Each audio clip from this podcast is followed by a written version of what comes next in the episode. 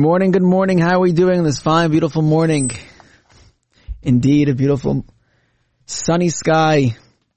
Not a cloud in the sky. This is the morning mix.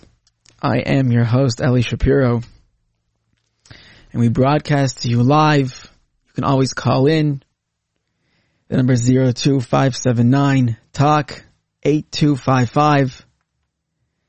But, uh, when no one calls in, we still have what to say. That's the truth. There's always what to say right now. We wish that it was a boring, a boring day. We wish that it was dull, nothing going on. But unfortunately, unfortunately, it's just the opposite. And we are today going to be addressing a topic um, with different from different angles. The topic today is going to be virtue signaling. We talk about that a lot because it's unfortunately a virus that has infected so much of our daily life. But beyond the virtue signal, there's another element of virtue signaling, and that is something called luxury beliefs. And I thank Bill Whittle for directing me into the to find this article. It's called luxury beliefs. Luxury beliefs and virtue signaling, different ideas, different ideas that we're going to develop, discuss. But before that, before that, I want to play a clip. I want to play a clip because this clip, you know, when a uh, Thursday we talked about the idea that the virus may have been developed in a lab. In fact, according to Bret Weinstein, it was 90% chances are that it was developed in a lab. And the only reason we weren't allowed to talk about that was because it was politically, politically, uh, um, one side had already mentioned it, so therefore, if you if you took if you if you if you meant if you discussed that if you discuss that, then that would mean that you are on the other side, or you're on that you're on that side, and God forbid. So it was it was political poison. It was intolerable to discuss it, and therefore, whatever the implications of ignoring it, well, that's okay because because we can't, God forbid, suggest that that side is right. Understand that that's what it means. That any, any result that could have been avoided had we been able to develop, to discuss that the virus was manufactured, not that it was unleashed intentionally. Just remember, just because it was manufactured doesn't mean it was unleashed. But the fact that we weren't able to discuss that and whatever death and destruction was caused, so, so be it. But there's no politics. So that was Thursday. There was no, there's no politics. Let's, let's, please, please don't, don't suggest that there's politics. I mean, they themselves suggested there's politics, said that there's politics, but the, there's no politics. God forbid. Okay. That was Thursday. Yesterday, we addressed the idea of how, of how information can be tainted. And if everybody is accepting the same source of information, then everybody's information is, is tainted. Everybody's information is polarized because it's all from one side. So it's not a surprise if you have the entire world parroting one idea when they're all getting their information from one side. For example, the the um, Neil Ferguson study, uh, epidemiological um, study, but uh, findings his you know from the, the computer the computer analysis that 2.2 million Americans would die and even 1 million Americans would die by October even if the most, the most aggressive social distancing was observed. A million Americans would still die. So, so this, the idea that it can't be that our information, that our information could all come from one source and that would be tainting, tainting the water that we're all drinking from. No, no, no, God forbid. That could never happen. Never, never, never, never, never, never, never. Okay. Well, today I want to, I want to, you know, take those, those ideas that we that we're building on. I'm going to discuss just how these things happen. Just how these things happen. And we're going to watch them in front of our eyes. We watch them in front of our eyes. That's the, that's the goal here. That's the goal here. We're going to watch them in front of our very eyes. So I'm going to play a clip. This is a clip from a conversation with Bill Gates. Bill Gates was asked, Bill Gates was asked, now that the, this, this pandemic, you know, he predicted the pandemic, of course, now that this pandemic is behind us, what can we do? What is the solution? So let's hear what, what Bill Gates has to say. His solution, meaning before the solution, is this: what else? You know, are we gonna? Should we now devote our time to another pandemic, or are there other crises that you would rate as comparable to the pandemic that we should focus on? Humans have an issue though with fighting the last battle potentially. So if we focus on pandemics now, and there isn't one, say, for another hundred years, what is the next disaster? What is the one that we're not prepared for? Well, I'd point out two. One is climate change. Every year that would be a death toll even greater uh, than we've had in this pandemic. Also related to pandemics is something people don't like to talk about much, which is bioterrorism, that somebody who wants to cause damage could engineer uh, a virus. And so that means the cost, the chance of running into this is more than just the naturally caused epidemics like uh, the current. Okay. So there you have it. So there are two issues now. First of all, don't think for a second that there's no virus that can happen, you know, even though this one was obviously accidental, 100%, no questions asked. But a bio weapon could be developed and now we've seen, so we have to take major precautions. Okay. The second is, and he's equating these. He is equating these. Whatever, whatever we've done for this, we have to do, take, but the steps that we've taken in order to avoid these things, we have to do for climate change. So that's the attitude of Bill Gates. Bill Gates says, whatever you've done now, we have to do for climate change. Now, what does he say about the solution? What is the solution to to to uh, not to climate change, but to but to the virus and and and others like it? Let's hear that. But or, or sort of what are the key elements that we didn't have that we should have going forward? I would divide it into two sections. There's the field-based activity and the R&D activity. In R&D, uh, we need to mature mRNA so we can make it even faster and have factories all over the world, have it be cheap and thermostable. There's a lot that can go into therapeutics, including antibodies. On diagnostics, having the ability to give 10 million PCR tests a day. Then in terms of the field, we need a lot of diagnostic machines all over the world. We need a team of epidemiologists. So the investments are about equal. Okay. So What's his solution? Mass vaccinations, testing. If everybody was constantly being uh, mRNA'd, then there wouldn't be any, uh, the, the, the, the risk of viruses would be virtually obliterated. It's all we have to do. Just mass vaccinations. That's a great idea. No, isn't it a great idea? What, what could be wrong with that? And I want to play, it's a little bit of a longer clip, but I want to play what he says is, obviously there's a big problem.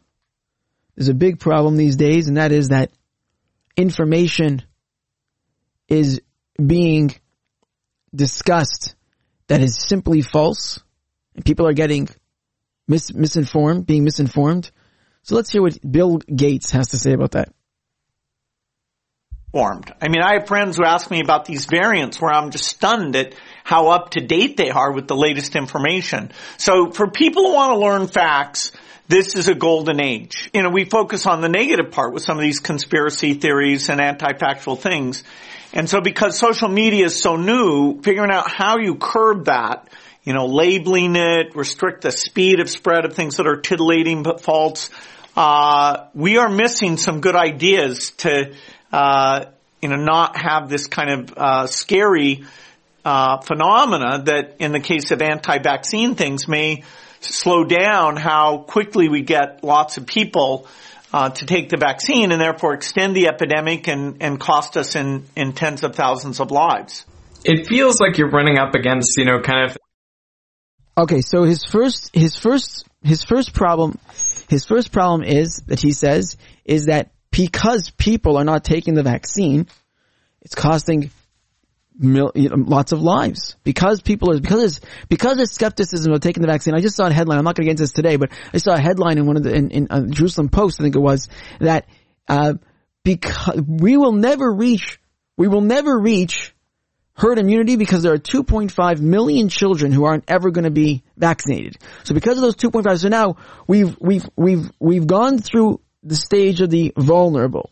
We've gone through the stage of the of the non not vulnerable, but still with no, you know, not vulnerable to the vaccine either. Let's just vaccinate them.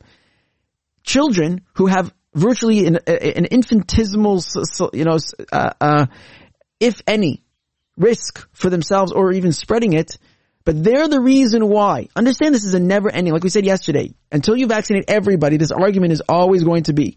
So his solution obviously is to vaccinate everybody. And if you even question whether or not the vaccine is safe? Well, let's hear what he says.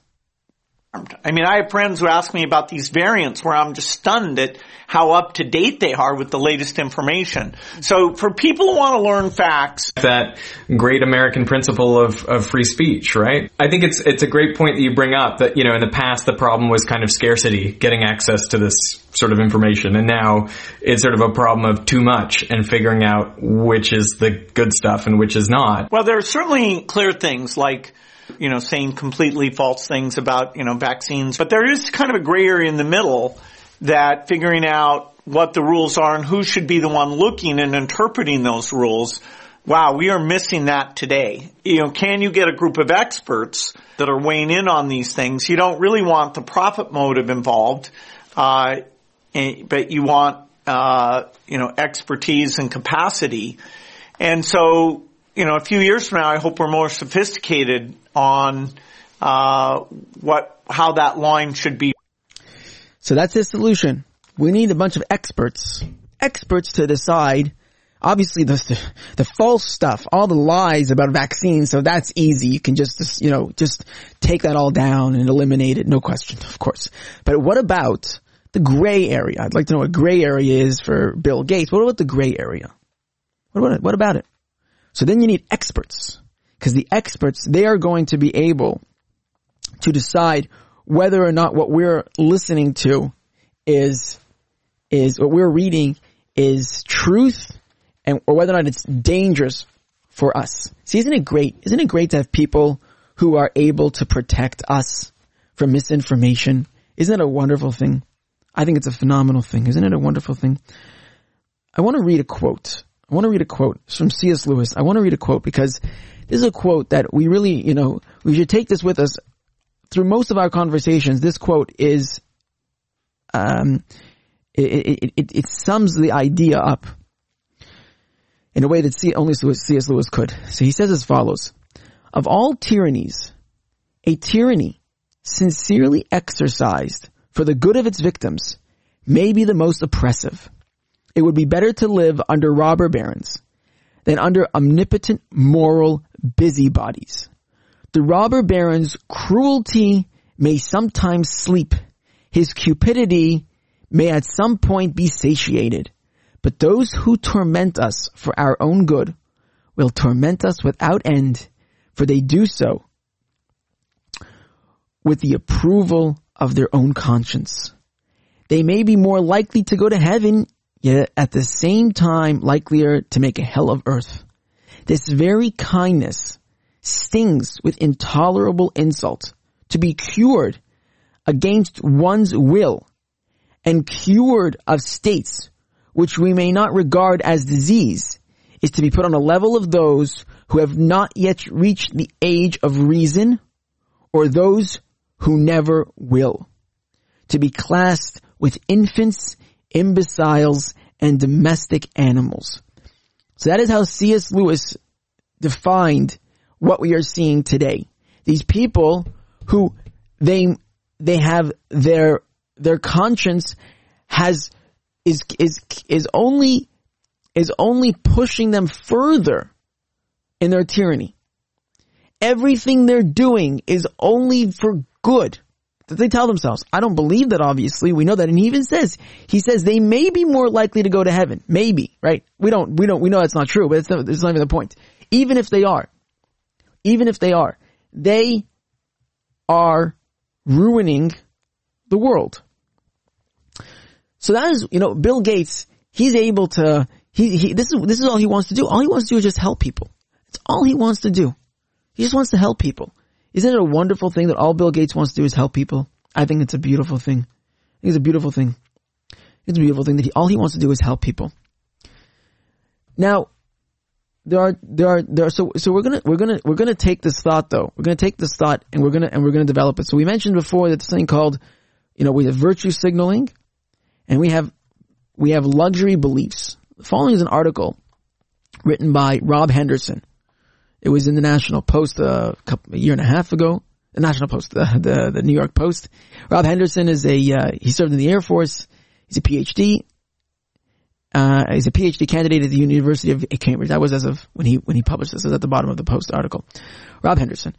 So, this idea of luxury beliefs. What are luxury beliefs? There's a line they said that the hardest thing you can do is move your family. One of so it's in the top, top three list. The hardest things to do is move your family, pick up and move your family.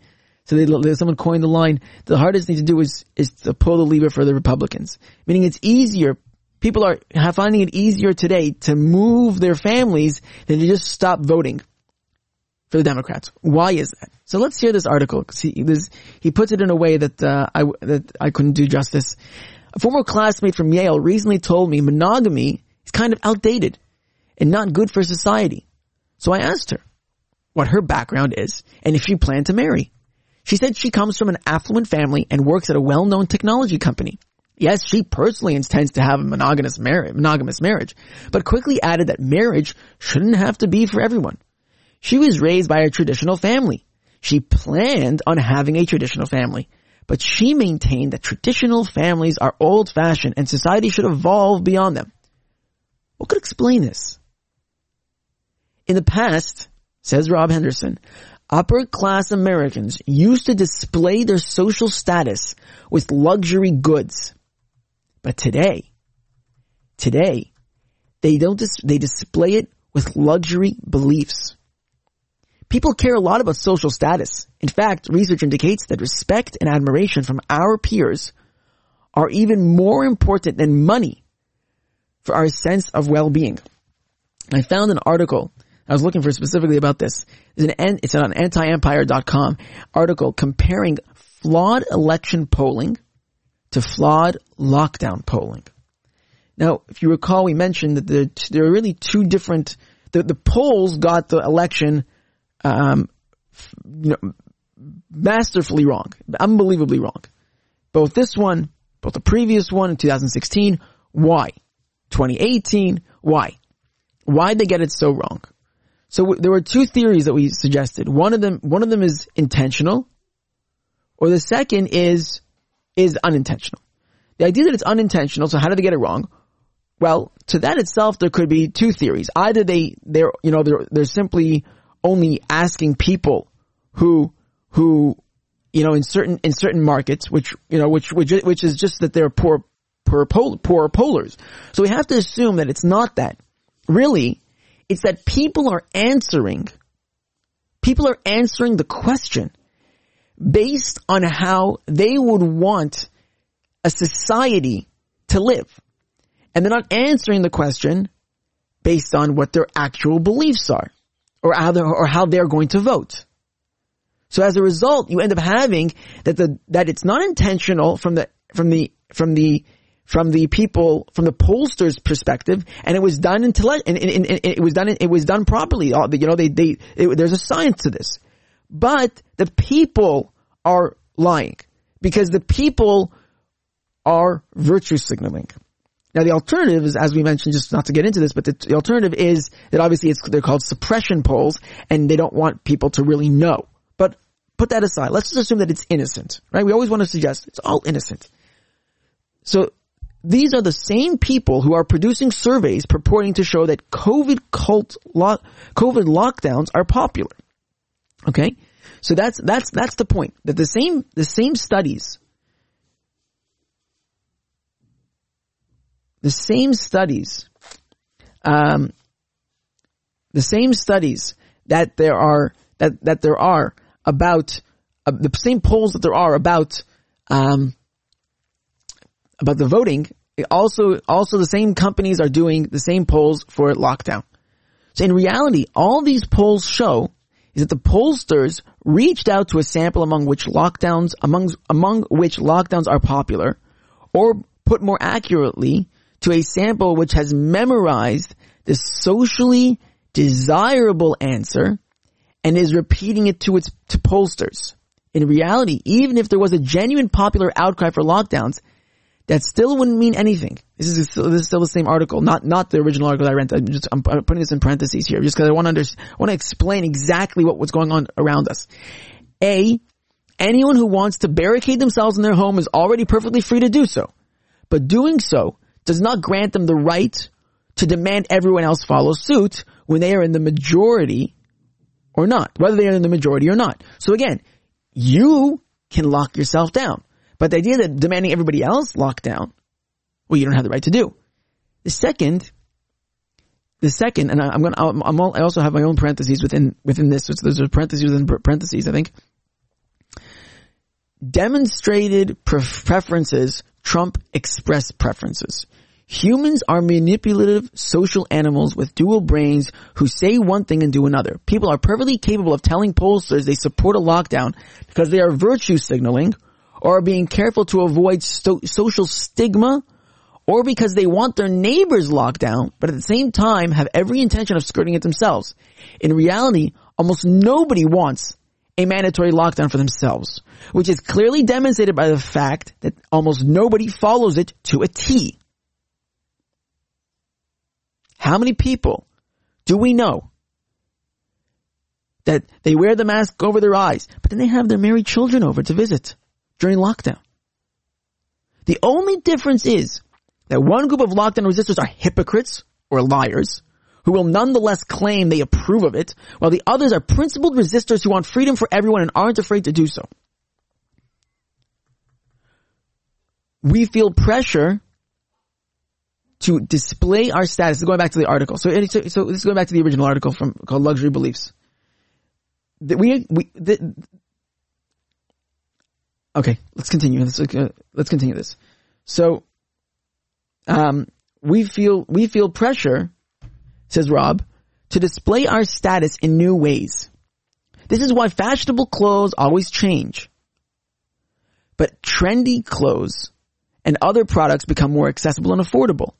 Again, he's drawing the parallel between how it used to be that we would that we would that we would try to um, that we would that we would show our our wealth through our through through flaunting our wealth through um, you know clothes and and jewelry. And today it's it's not. This is why fast. So, so he says, but as trendy clothes and other products become more accessible and affordable, there is increasingly less status attached to luxury goods. Remember what a said, remember what a Rolex used indicated 30 years ago?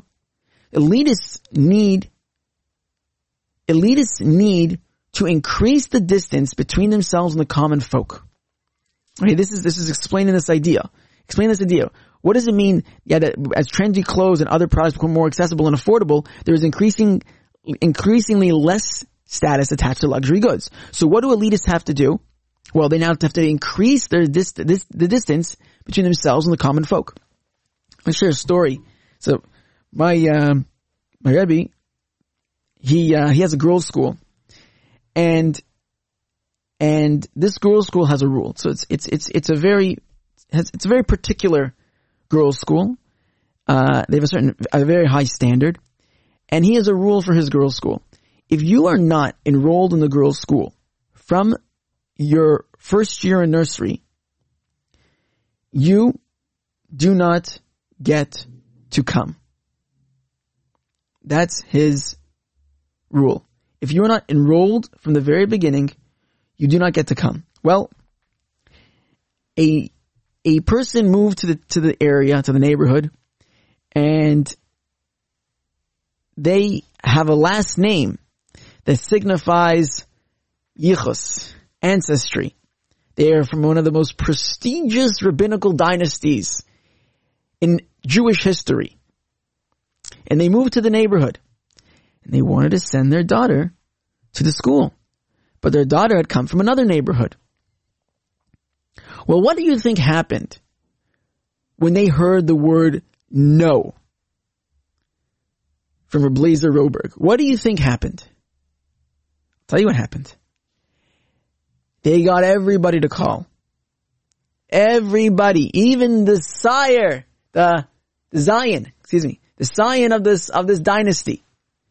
Even the, the, the, the most prestigious of, of them, who has a close relationship with him, with, with Merabi.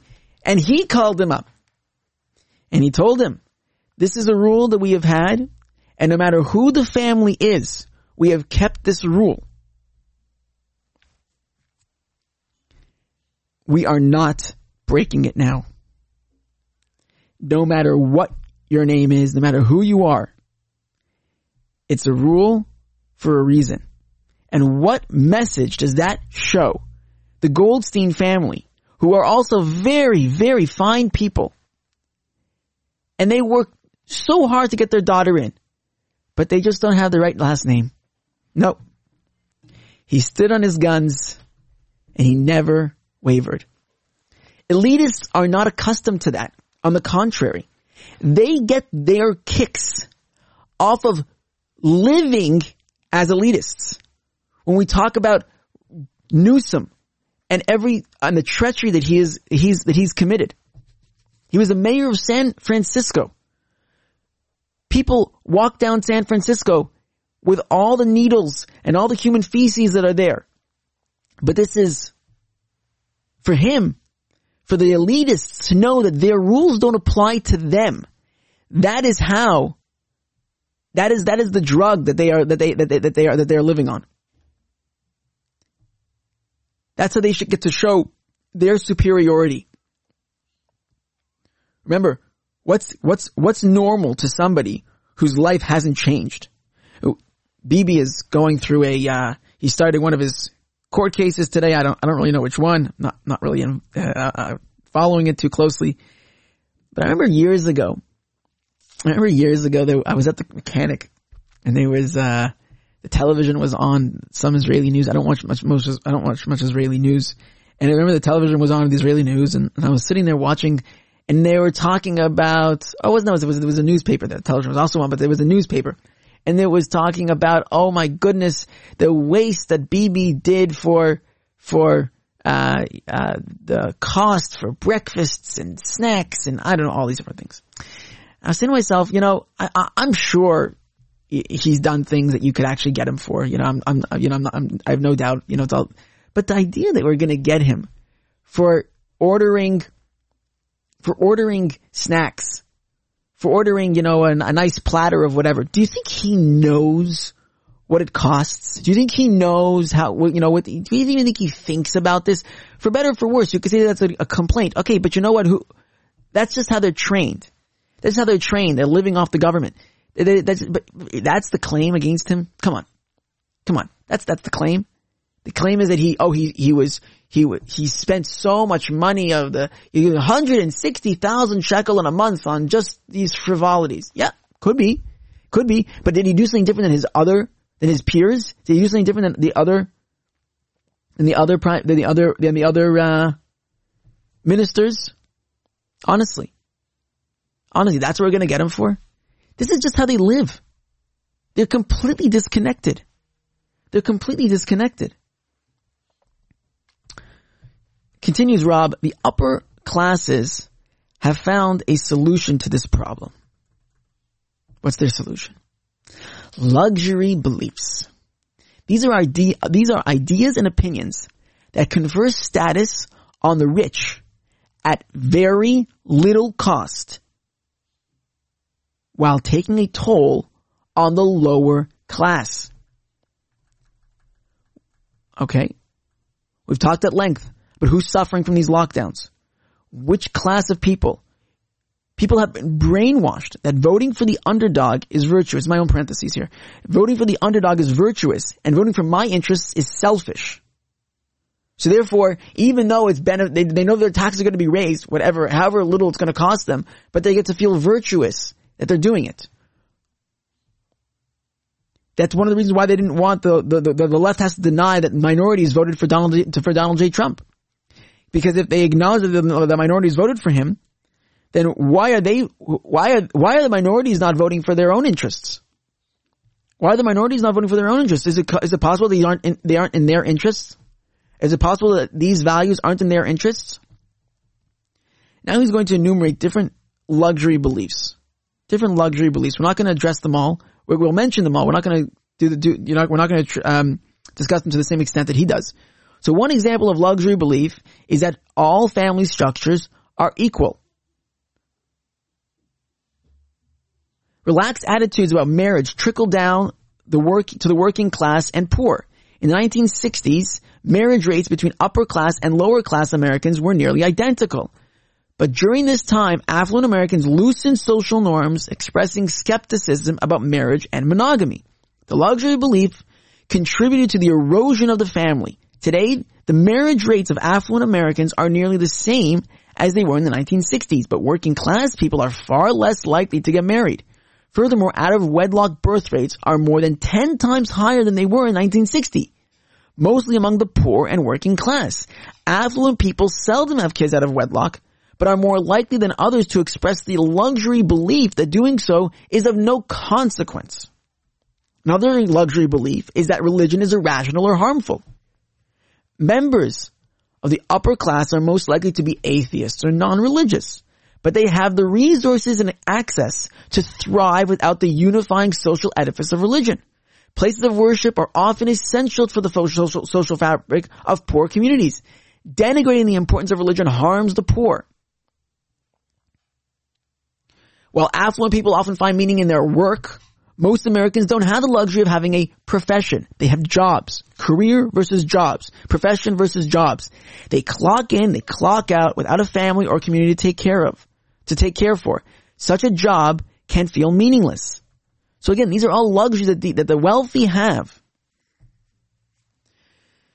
And who suffers? Then there's the luxury belief that individual decisions don't matter much compared to random social forces, including luck. The key message is that outcomes of your life are beyond your control. This idea works to the benefit of the upper class and harms ordinary people. It is common to see students at prestigious universities work ceaselessly and then downplay the importance of tenacity.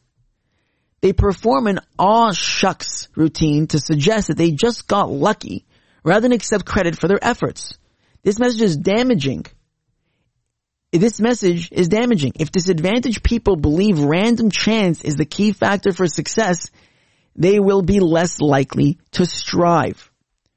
White privilege is the luxury belief that took me the longest to understand because I grew up around poor whites. Often num- members of the upper class claim that racial disparities stem from inherent disadvantages held by whites. Yet Asian Americans are more educated, have higher earnings, and live longer than whites. Affluent whites are the most enthusiastic about the idea of white privilege. Yet they are the, they are the least likely to incur any costs for promoting that belief. Rather, they raise their social standing by talking about white privilege. They raise their social standing by talking about white privilege. And this, listen to this line here. This, this, this paragraph. In other words, upper class whites gain status by talking about their high status. When laws are enacted to combat white privilege, it won't be the privileged whites who are harmed. Poor whites will bear the brunt. Their beliefs and actions are damaging the rest of us. The disdain the elites have for us, focus on this point here. This is my point. The, the disdain the elites have for us, they need to protect us from misinformation because we are being misled, like we've played from Bill Gates. If they're honest about Islamic extremism, we'll just start, we'll start killing everybody. Why do we have to be told that the virus is so de- deadly it's so deadly that, that you have to cover up yourself and you have to lock down. we aren't given, there's no room for us to have any thought. There's no room for us to have any thought because we're not capable of it. We're not capable of it. That's why I resist whenever I hear people, even people who I agree with on many things, whenever they say that people as a general rule are stupid. No, that's not true. That is a, that is a leftist idea. Yes, you might have been gifted with a higher level of intelligence. It's true. You may be, you may possess more critical thinking, but the honest truth is, is that, is that as we've talked before, we know the idea that mobs exist even amongst very intelligent people.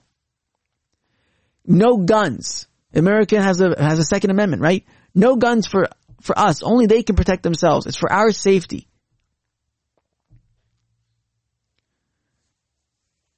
You know, I share, I'll say, I'll say something here that it's, it might not be, uh, might not be accepted by everybody, but I really do feel this.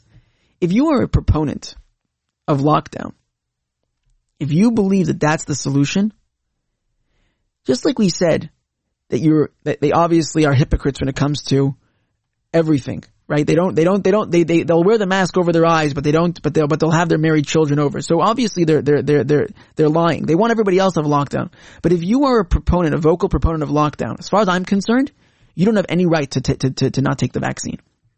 As far as I'm concerned, you, you should be dragged out of your house.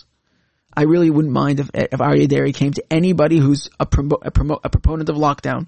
If you've been promoting lockdown at any level, you should be dragged out of your house and forced the vaccine upon you. For the simple reason, for the simple reason that you don't get to decide which of these measures, you don't get to decide which of these measures are more important. As far as you're concerned, if you're willing to inflict your views on other people, then you have to suffer whatever those consequences are.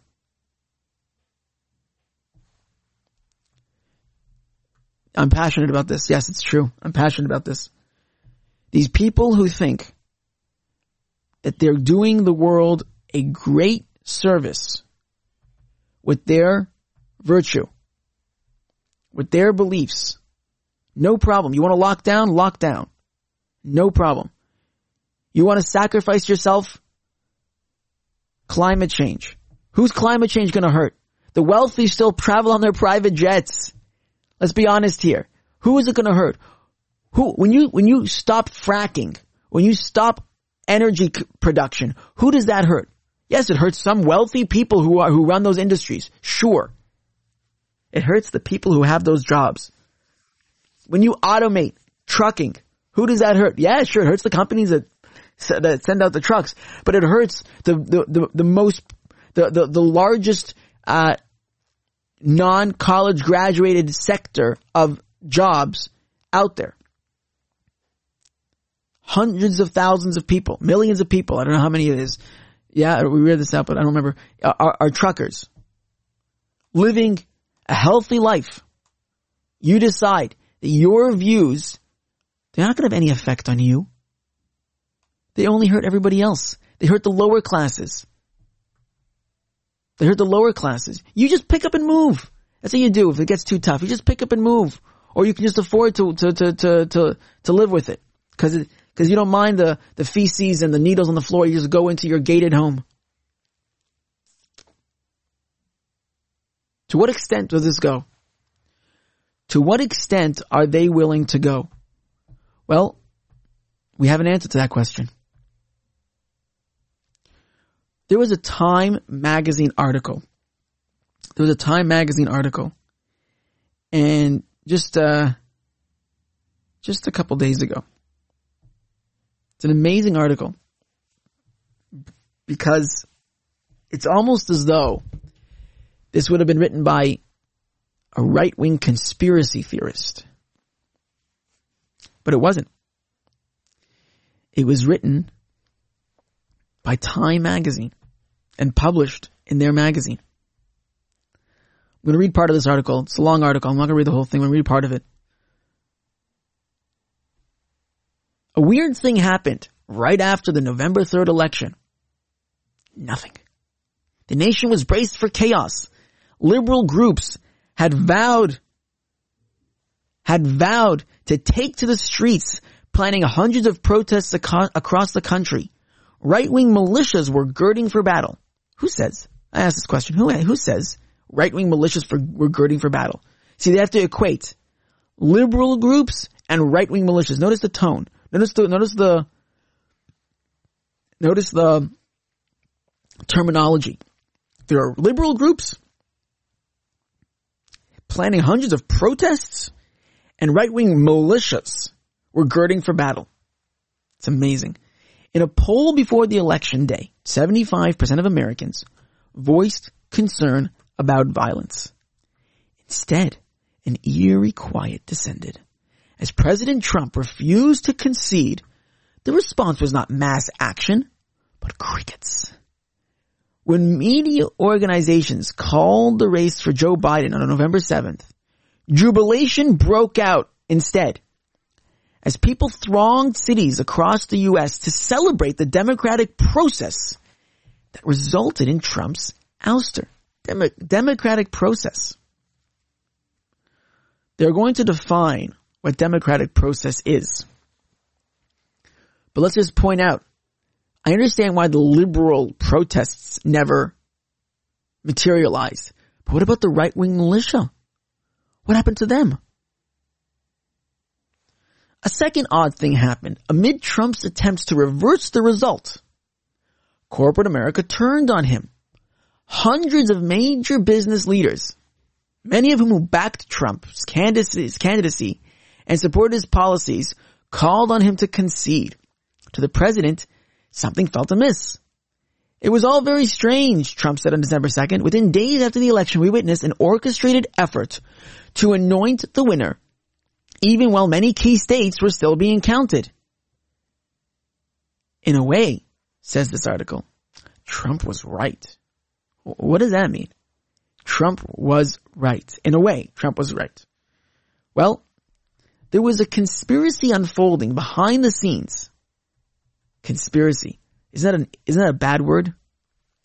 There was a conspiracy unfolding behind the scenes. One that both curtailed the protests and coordinated the resistance from CEOs. Both surprises were the result of an informal alliance between left-wing activists and business titans. The pact was formalized in a terse, little noticed joint statement of the U.S. Chamber of Commerce and AFL-CIO published on election day. Both sides would come to see it as a sort of implicit bargain inspired by the summer's massive, sometimes destructive racial justice protests. This admission should shock us to our core. I'm going to read that again. Both sides would come to see it as a sort of implicit bargain inspired by the summer's massive, sometimes destructive racial justice protest.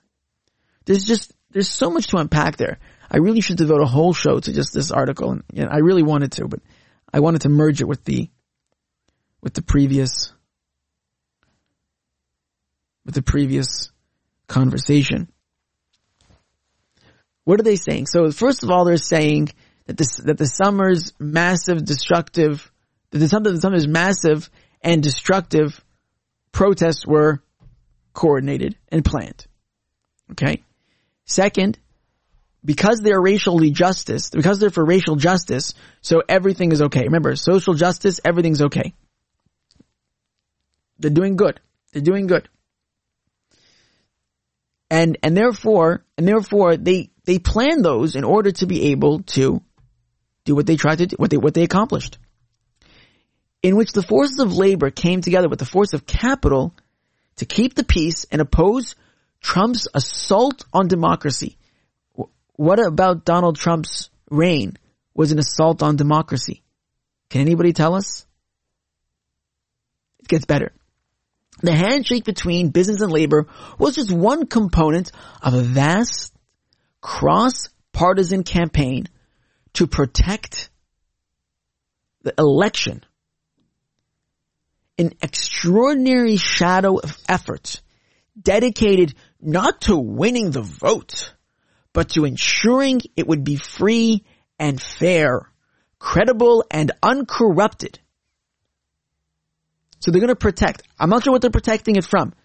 They're protecting it from, well, let's see. What did they say? Free and fair, as opposed to, uh, uh, corrupt. I mean, credible, uncorrupted. So they're protecting it. They're corrupting the election so that it wasn't corrupted by the, wasn't, so the other person didn't win. That's what they're saying. There is a conspiracy on the left to make sure that the, that Donald Trump didn't get another, another four years. they're writing this. It's, it's unbelievable. There was a book, uh, written, you know, we joked about it when, um, when uh, Andrew Cuomo wrote his book. You know, if, if I, if I, if I did it, this is how I would have done it. Um, O.J. Simpson wrote the book. If I did it, this is how I would have done it. Killing, when he, um, describing how he would have killed Nicole Simpson and Ron, Ronald Goldman. Um, and, and, and, uh, and so, you know, like this is, this is what they they're writing. They're actually admitting. It's an amazing thing that they, that they, that they think that they can do this, isn't it? Don't, isn't it an amazing thing that they think they can do this? They can just tell us this and to a degree, they're right because they completely own the modes, the, the means of com- um, communication. If you say, de- if you deviate from the, from the, from the status quo, it's not going to be very pleasant for you. For more than a year, a loosely organized coalition of operatives scrambled to shore up America's institutions as they came under simultaneous attack from a rem- remorseless pandemic and an autocratically inclined president. I want to define if you what autocratic means. What is autocratic? A leader who has absolute power. I want to ask you, which leaders have seized more control in the last year? Gretchen Whitmer of Michigan, Andrew Cuomo, the murderer of New York, Gavin Newsom. Honestly, who's the autocrat? It's an amazing, it's an amazing uh, projection. Every single, every statement here, you said, you could devote hours and hours and hours to unpacking this. They call the president an autocrat. Do you know the president is the only one to not try to make a government, create a government agency out of a crisis? the, the, after 9-11, government agencies sprang up. Homeland Security. New laws.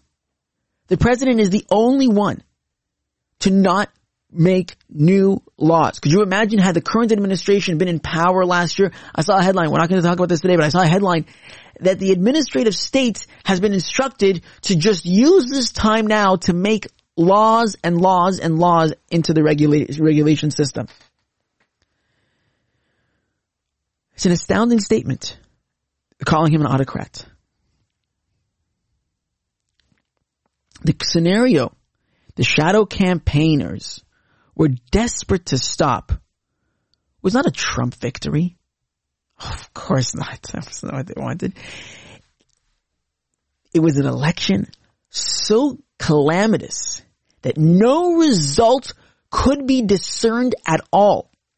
A failure of the central act of democratic self-governance that has been a hallmark of America since its founding. So here? They were just protecting democracy. That's all they were doing. They were just protecting democracy. That's all they want to do is just protect. They have such good intentions at heart. That's all they want to do. Just protect. There was a poll, talked about this poll in different, different manners, but there's a poll that's more, that at least 75% of Republicans believe the election to be, to be, um, corrupt. The, the past election. The past election, 75% believe it was corrupt. Now, I think it's more than that because the president had as high as 97% polling in some areas. But let's just give him that. 75%. And 30% of Democrats. What does that tell you? 30% of Democrats, those are their own polls are telling us that. Well, I, I, one small, you know, small theory I have is that actually those 30% Democrats voted for Trump. That he didn't just get 97% of the vote. He got 30% of the Democrats. 97% of the Republicans and 30% of, 30% of the Democrats. What did that tell you? He has tremendous success. It's exactly why I like that, that statistic. I, I found it. 30% of Democrats. Cause they voted. And they said to themselves, if I vote, if I'm a Democrat and I voted for the president, and there's no way this election was real. Look at how many, I'm not the only one. I know tons of Democrats that voted for the, for their president. If there were so many Democrats and he had 97% support amongst the Republicans, 92 to 97% amongst the Republicans, there's no way he lost the election because all you need, if Democrats and Republicans are basically 50-50, and all you need, if it's, if it's only 50-50, I think it's actually more, whatever, even though, well, if you have 30%, so then you, now you have 80% of the country. What do you say to that? What do you say to that? What do you say to that? Let's call it 70%, 75% of the country voted for the, for the, for the, for, for, for Trump. The only way they could do what they wanted to do, the only way they could accomplish is what they did here. Their work touched every aspect of the election, continues the article. They got states to change voting systems and laws and help secure hundreds of millions in public and private funding Facebook, Mark Zuckerberg gave between three and four hundred million dollars himself. We're, we're not going to talk. We're not going to talk about the whole article because we're, we're going to cut it short. But but I'm just going to finish off the, the, the introduction of it. There, the article details every single system that merged in order to change the outcome of the election. They fended off voter suppression lawsuits. What are voter suppression lawsuits? We talked about HR one. HR1. HR1 is Nancy Pelosi's idea of federalizing the election system. No more do you have vote, uh, voter ID. You have a season to vote by mail. Isn't that a brilliant idea? A season to vote by mail. That's what they want. They want a season to vote by mail with no voter ID. Surely there's nothing corrupt or dangerous about that. So the president and his legal team were, were suing. No, those are called voter suppression lawsuits and they fended those off. They recruited armies of poll workers and got millions of people to vote by mail for the first time. They successfully pressured social media companies to take a harder line against disinformation and used data-driven strategies to fight viral smears give you an example. Hunter Biden, the laptop. The FBI was investigating this. The FBI didn't come out and talk about it. And so the media could, uh, could, could do whatever they wanted to do in order to squash that story. They executed national public awareness campaigns that helped Americans understand how the vote count would unfold over days or weeks, preventing Trump's conspiracy theories. Well, what conspiracy theory? They're admitting to everything right now. What exactly would be considered, would constitute a conspiracy theory? That everyone's conspiring against him? Huh. Seems to me like that's what they're acknowledging. What about it? And false claims of victory. Well, what do you mean false claims of victory? You have the entire Democratic establishment and all their media and all their tech and, and everything like that and they come out and they declare Biden a winner, who's going to be there to defend the president? It may not be Mealy. Who's going to be there to say, no, I won if not for the president? What do they expect? Is there somebody else that's defending him? Does he have his own media apparatus? The false claims of victory. Who def- who stopped them from getting more traction? All the tech companies. Brilliant. Absolutely brilliant. After election day, they monitored every pressure point to ensure that Trump could not overturn the result. The untold story of the election is the thousands of people from, of both parties who accomplished the triumph of American democracy at its very foundation, says Norm Eisen, a prominent lawyer and former Obama administration official who recruited Republicans and Democrats to the board of the voter protection program. So what are you if you're a Republican who's working to undermine the, the people? What are you? You're a Republican? Uh, what about you are you a Republican? Cause you think that you, cause you want open borders and, and low taxes for the elite? For Trump and his allies were running their own campaign to spoil the election, the president spent months insisting that mail ballots were a democratic plot and the election would be rigged. Is isn't that what they're admitting to right now? Isn't that not what they're admitting to right now? No, it's not. It's not. Not because we're just rigging the election to protect the democracy. It's amazing what you can do when you're when you're when you're protecting democracy. It's amazing what you can do when you're just trying to save the world. His henchmen at the state level sought to block their use, while his lawyers brought dozens of spurious suits to make it more difficult to vote, and intensification of the GOP's legacy of suppressive tactics. Before the election, Trump plotted to block a legitimate vote count, and he spent the months following November 3rd trying to steal the election he'd lost with lawsuits and conspiracy theories, pressuring on state and local officials, and finally summoning an army of supporters in a deadly riot of the violence of the Capitol. Deadly rally that ended in violence, deadly violence in the Capitol. Without the country going through a real dangerous moment of unraveling. See, see I was wondering, what would, what determines unraveling? I mean, the right wants to operate through legal means. All of their members of their militia have legal gun licenses. The Constitution does say that when you're being threatened, you have the right to to organize a militia. So, what exactly would be called the moment the moment of unraveling? I just want to understand this. The left's use of of force is justified, but the right's use is called an insurrection even though the right has things through legal means. It's an amazing, we need to realize what exactly is going on around us. Says former GOP representative Zach Wamp, a Trump supporter who helped coordinate a bipartisan election protection council. We can look back on this and say things went pretty well. This is the inside story of the conspiracy to save the 2020 election based on access to the group's inner workings never before seen documents and interviews with dozens of those involved from across the political spectrum.